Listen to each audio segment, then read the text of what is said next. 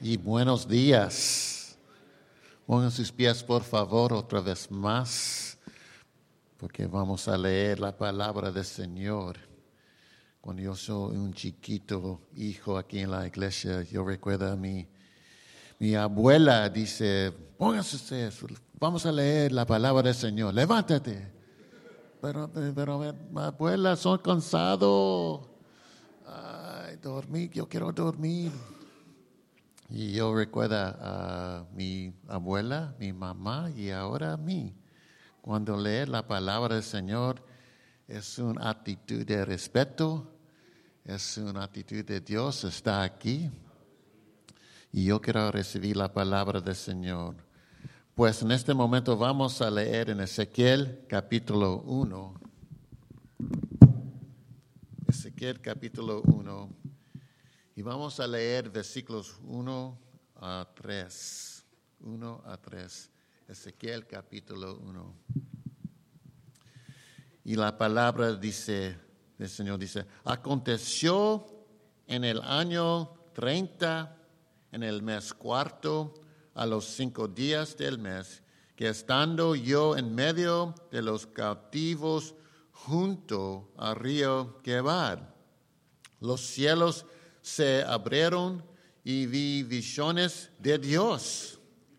En el quinto año de la deportación de rey Joaquín, a los cinco días del mes, vino palabra de Jehová al sacerdote Ezequiel, hijo de Buzí, en la tierra de los Cadeos, junto al río Quebar.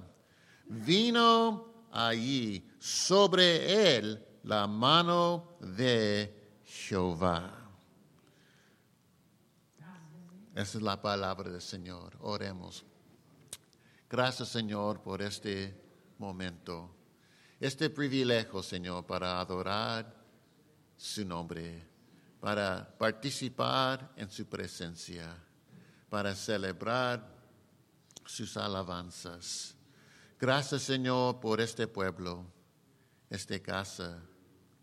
Gracias, Señor, por este privilegio de mí, Señor, para predicar su palabra, para presentar tu voz, para, para honor su nombre. Ayúdame, Señor, en este momento. Gracias, Señor, por este honor. Gracias por la iglesia. Gracias, Señor, en el nombre de Cristo. Amén y amén. Sentarse, ah, por favor.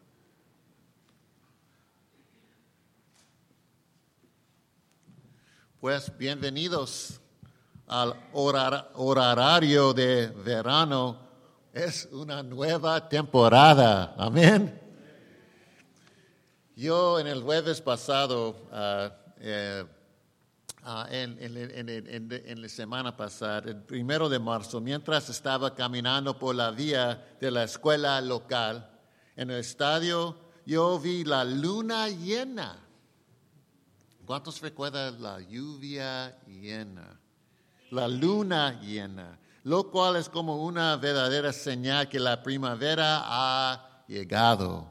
Y también esta hora para cambiar es, es otro señal para que la primavera ha llegado.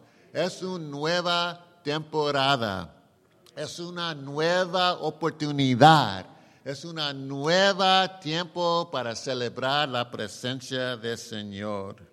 Para mí es como la gloria de la presencia de Dios.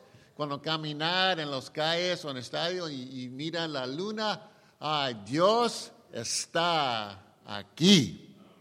Amén. Mientras caminaba bajo la luna y me hacía recordar de la presencia de Dios que está aquí y que está vigilando sobre mí. También hace 10 días que tuve la oportunidad de ver en televisión los servicios memoriales de evangelista reverendo doctor Billy Graham. ¿Cuántos conocen el doctor reverendo Billy Graham? Así como ver el documentario de su vida. Billy Graham llegó llegó a ser conocido como el pastor y evangelista de América. el reverendo Graham predicó un simple mensaje que nunca dejó de predicar toda su vida. Y el mensaje es porque de tal manera amó Dios al mundo que dijo dio a su Hijo unigénito para que todo aquel que le cree no se pierda, más tenga vida eterna. Todos somos pecadores y necesitamos un Salvador, el cual es Cristo Jesús. No importa dónde estemos o, o que hayamos hecho, Dios nos ama y desea que volvamos a casa. Una de sus hijas dijo, todos tenemos una historia de Billy Graham. Yo no estoy seguro si ustedes saben que el pastor eméritos tiene una historia que decir de Billy Graham. Miren el, foto, es su pastor eméritos con, con reverendo doctor Billy Graham. Famoso. Mi papá ayudó a interpretar Billy Graham al español para todos los que vieron escuchan evangelio en las cruzadas en Anaheim, en California. Todos los que vinieron pudieron escuchar y entender en su propia lengua español cuando le decía que Dios los ama. Para mí, el reverendo Graham me enseñó eh, de ética cristiana y del ministerio y de cómo ser un mejor mayordomo de mi vida. La ética en finanzas, la ética en cómo actuar o interactuar con el sexo opuesto y la ética es cómo respeta al Evangelio. Este día principamos una nueva serie en el libro del profeta Ezequiel. Ezequiel es uno de los libros más fascinantes de la Biblia y también es uno de los libros más difíciles para entender. Las profecías y extorsiones de Ezequiel fueron acompañadas con visiones y símbolos de acción. Las profecías de Ezequiel cumplían dos propósitos principales. Primero, hablando el mensaje de Dios a su gente espiritualmente rebelde y sin fe. Segundo, y luego en animar a aquellos en el exilio, recordándoles en que Dios un día restauraría a su pueblo escogido a la gloria de su reino. Ezequiel significa Dios fortalece. Yo doy gracias por Ezequiel. Dios fortalece. ¿Cuántos Ezequiel está aquí? Dios fortalece. Es mi testimonio. En primero, uh, el segundo, el primero capítulo, Ezequiel era de una familia sacerdotal y estaba siendo adiestrado a estudiando para ser un sacerdote cuando fue llevando cautivo a Babilonia, ¿cuántos, cuánta, cuánto tenía 25 años de edad con el segundo grupo de cautivos? Ezequiel es en cautivo. Durante estos años, miles de hombres, mujeres y niños fueron forzados y movidos desde Judea hasta Babilonia más de 500 millas de distancia hacia el noreste. Como un cinco años más tarde, es está este contexto. Dios llama a Ezequiel con el llamado de profeta. Yo no sé en qué contexto de tu vida tú encuentras en ese día. Quizás está tratando de hacer el bien, estudiando para ser o llegar a hacer algo, o quizás te sientes como un exiliado y has llegado a ser, a ser cautivo del pecado. Los que llegamos a entender acerca del llamado es que Dios está presente. Dios está presente. Primero, el llamado es la presencia de Dios. Miren versículo 3 de capítulo 1. Vino palabra de Jehová al sacerdote Ezequiel, hijo de Buzi, en la tierra de los cadeos, junto al río Quebar. Vino allí sobre él la mano de Jehová. La mano de Dios está aquí. Ezequiel no estaba en su propio país. Ezequiel está viviendo bajo el gobierno del mal. Aún sin embargo, Dios estaba presente. la, mano de Dios estaba sobre él allí. Dios llamó a Ezequiel para que fuera un profeta mientras estaba cautivo. El llamado de Ezequiel declara que Dios es el autor de la historia y contesta a la pregunta, ¿dónde es que estamos? ¿Qué es lo que está, está mal? ¿Y cuál es, es la respuesta? Ese es el libro de Ezequiel. Nunca debes de subestimar la mano de Dios aun cuando estamos en un lugar que no queremos estar. Aun cuando la cultura donde nos encontramos está en rebelión contra Dios, pues Dios está presente allí. Podemos sentirnos como que estamos solos, pero la mano de Dios está allí. Donde quiera que tú encuentras este día, la mano de Dios está allí. Allí está la presencia de Dios. Allí, aquí en Baldwin Park, aquí en, la cultura, Dios está aquí. También, también leemos de la presencia de Dios en otra forma. Miren el versículo 4. Y mire, y he aquí venía del norte un viento tempestuoso y un gran nube con un fuego envolvente y alrededor de él un resplandor. Y en medio del fuego algo que parecía como bronce refugente. El llamado es la presencia de Dios, es, es, es la mano de Dios y también es la gloria de Dios. Ezequiel Miro y he aquí la gloria de Dios. La visión de Ezequiel es una señal teológica que nos introduce a un tema mayor del libro, la divina presencia. La frase, la gloria de Dios, se usa 19 veces de una forma o de otra. Dios le dio a Ezequiel una poderosa visión de su gloria. Miren versículo 5 de capítulo 1. Y en medio de ella la figura de cuatro seres vivientes, y esta era su apariencia. Había en ellos semejanza de hombre. Ezequiel vio un ala un gran nube, fuego, metal y cuatro seres vivientes.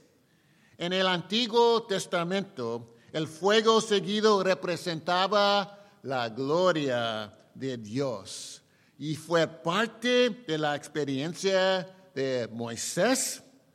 Muchos académicos bíblicos creen que estas criaturas eran querubines, seres angelicales que rodean el trono de Dios en adoración. Ellos están continuamente en la presencia de Dios y representan la gloria de Dios. Ezequiel también escribió de las ruedas cercas de los querubines. Miren versículo 15. Eran las ruedas del carro especial, el trono de Dios basados en la descripción que nos da el profeta. parece que eran dos ruedas que se intersecaban, ah, permitiendo e ir en cualquier dirección de acuerdo eh, al deseo del Espíritu, sin tener que dar vuelta. El Espíritu, la presencia de Dios, que da vida puede ir a cualquier dirección. Cuando va aquí, la presencia de Dios, de Dios está. Cuando va al norte, la presencia de, Dios está. Cuando va en, en, el oeste, la presencia del Señor está con nosotros. Para Ezequiel, esta visión significa una poderosa prueba y seguridad de la presencia de Dios, aun cuando estaba exiliado en tierra extraña. Para mí, esta visión fue un poco difícil de entender. Muy seguido es, eh, requiere creatividad para enfocarse y entender. Pensé en ir y mirar las pinturas por un, un artista en Italia, Rafael, quien procuró combinar las tradiciones griegas y Romanos con las traducciones de la Biblia. Rafael tiene la precaución de observar tanto la narración bíblica en su pintura o el retrato y le adapta de, tal manera que mejora la coherencia y unidad de su obra. Las criaturas juntamente con la figura central que representa a Dios y forman una perfecta y completa unidad, sólida pero moviéndose y con espacio en su unidad y con los colores que representa la gloria de Dios. Lo que me gusta es cuando dice, Ezequiel es la pequeña figura de pie en el rayo de luz en la parte baja de la izquierda. Si tú ves cuidadosamente y de cerca, puedes ver, ver la figura de Dios mirando hacia abajo y hacia la izquierda, y allí está el pequeño Ezequiel. Hermanos, yo soy muy chiquito aquí, pero Dios es muy grande. Pero los ojos de Dios están conmigo. Dios está poquito aquí en Baldwin Park, Dios es muy grande, pero, pero la presencia del Señor es de mí aquí. Somos pequeños. Miren capítulo 1 y versículo 28.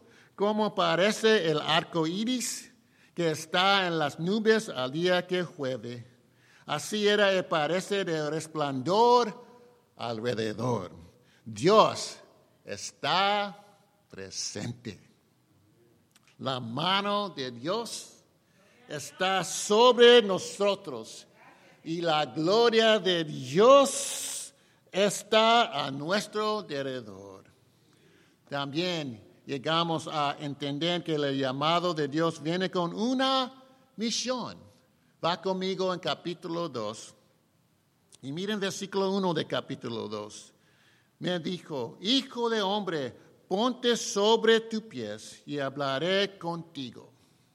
Y luego que me habló, entró el Espíritu en mí y me afirmó sobre mis pies y oí al que me hablaba. Y me dijo, Hijo de hombre, yo te envío a los hijos de Israel, a gentes rebeldes que se rebelaron contra mí. Ellos y sus padres se han rebelado contra mí hasta este mismo día. El llamado es la misión de Dios y la misión es para la gente. La misión de la iglesia es para la gente, es para el pueblo, es para la comunidad. En capítulo 2, Dios comisión a Ezequiel como profeta a pueblo en el exilio. El pueblo de Judá tenía una larga historia de rebelión en contra de Dios. Es similar de cultura ahora. Pero a pesar de su duro corazón, el Señor les envió a Ezequiel para que les hablará la palabra de Dios. Miren versículo 7. Les hablarás pues mis palabras. Escuchen o dejen de escuchar porque son muy rebeldes. La misión era este ir a pueblo y la misión tiene un propósito. Miren versículo 8 de capítulo 2.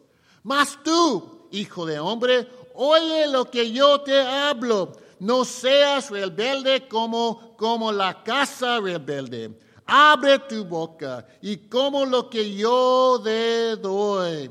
Y miren, y he aquí una mano extendida hacia mí y en ella había un rollo del libro. El profeta debía de hablar las palabras de Dios fielmente, no importando que tanta resistencia él experimentara. El Señor le dijo claramente a Ezequiel que, que no debía desfiarse de la misión que Dios le había dado. El profeta tenía una dura tarea delante de él, pero tenía que mantenerse hablando lo que se le había dicho. Tenemos un llamado, tenemos una misión.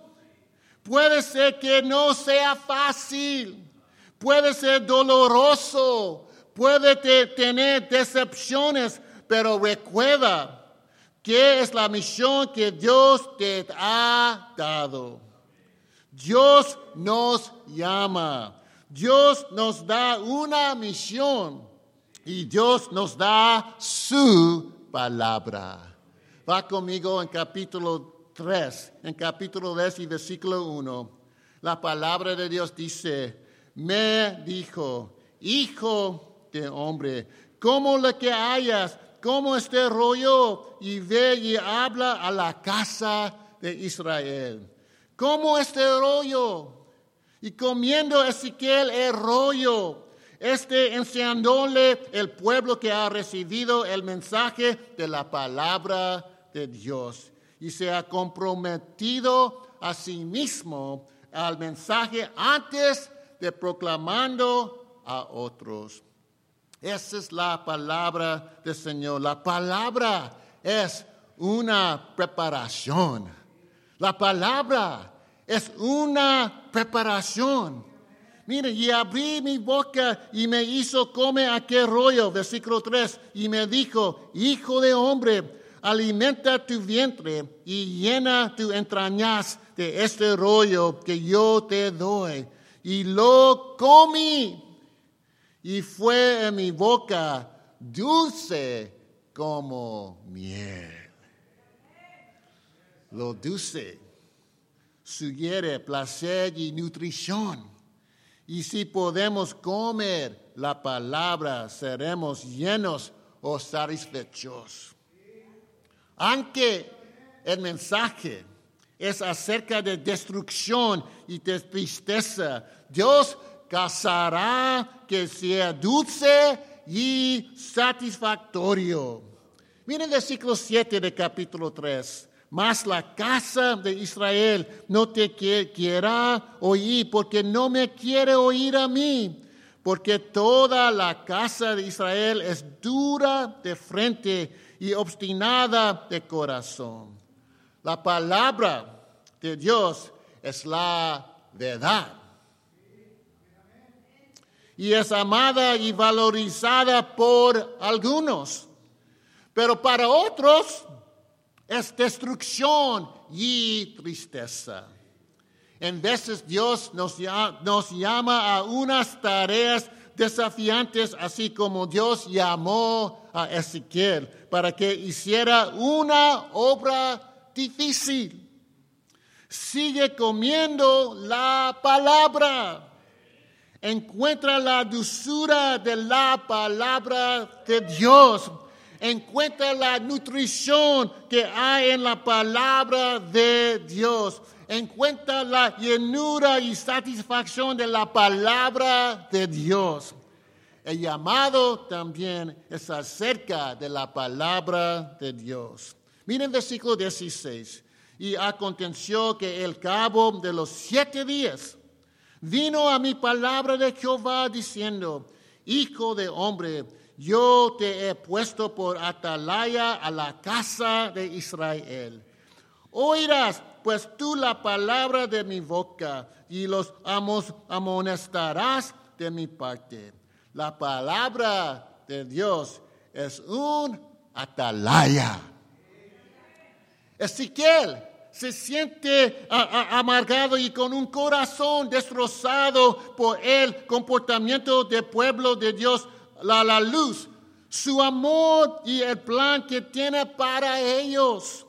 Después de siete días de reflexión, la palabra de Dios vino. Yo te he hecho un atalaya para la casa de Israel. Dios nos ha llamado para que miremos por el bien de otros. Dios nos ha llamado para que cuidemos de su casa, que estemos vigilando sobre su casa, que estemos protegiendo su casa a la misma casa rebelde en contra de Dios. En versículo 27 la palabra dice, mas cuando yo te hubiere hablado, abriré tu boca y les dirás, así ha dicho Jehová al el Señor. El que oye, oiga, y el que no quiera oír, no oiga, porque casa rebelde son. Así como Ezequiel, Dios nos está llamando hoy. Como te declaró el reverendo doctor Billy Graham, Dios te ama y quiere perdonar tus pecados. ¿Qué es lo que Dios nos ha llamado que hagamos? Dios tiene un propósito, que el, el, fin de todo se ve a su deseo de redimir a todo el mundo. Cuando aceptamos a Cristo Jesús como Señor y Salvador, recibimos el llamado para servir a Dios. Y también Dios nos llama, pero es ocasiones puede ser desafiante, pero toda saldrá bien. Vivimos en una cultura en rebelión, igual que en el tiempo de Ezequiel. Dios está llamando a la gente, pero muchos no quieren obedecer. Aún en el exilio, Dios te está llamando. Aún en rebelión, Dios te está llamando. La grande verdad es que Dios te ama de tal manera y te está llamando para que vengas a Él y los adores.